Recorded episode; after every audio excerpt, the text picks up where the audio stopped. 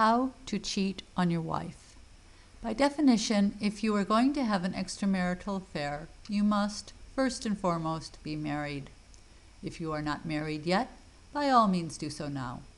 And then wait 12 to 14 years. This will give you and your wife time to have a child or two or three and to acquire a second mortgage on the house to pay for that family room addition. It will also mean that your oldest will be entering puberty, a terrific time for him to be faced with a family crisis.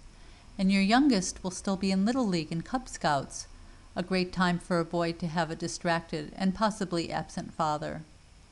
Next, you must decide with whom to have this affair. You should probably avoid your wife's sister, your next door neighbor, your daughter's violin teacher.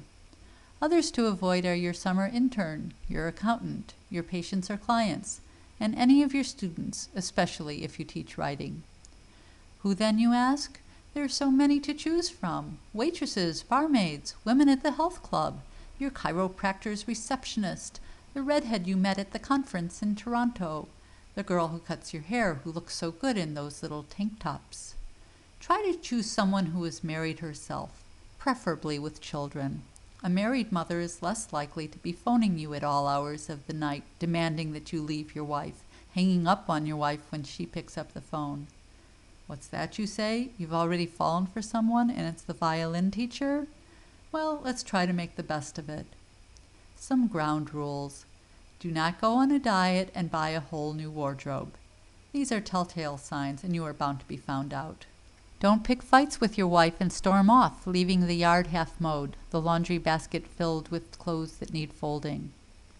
Try to be subtle. Don't take a sudden interest in your daughter's musical education. You were rarely there to hear her practice her pieces. Why would you want to race home from work to take her to lessons? This will only raise suspicion, and do you really want your daughter to witness the stolen glances, the stifled giggles? But of course the question on everyone's mind is the gifts. It's the first thing your wife's lawyer will ask you during the deposition as your marriage is dissolving. Have you bought her any jewelry, oriental rugs, or beachfront condominiums? If only philandering men could learn to shop at the dollar store, where they can find inexpensive trinkets that convey romantic messages. There is nothing that says, You blow me away quite like that Spider Man kite. You want to say, You hold the key to my heart? Why not give her a squishy frog key ring?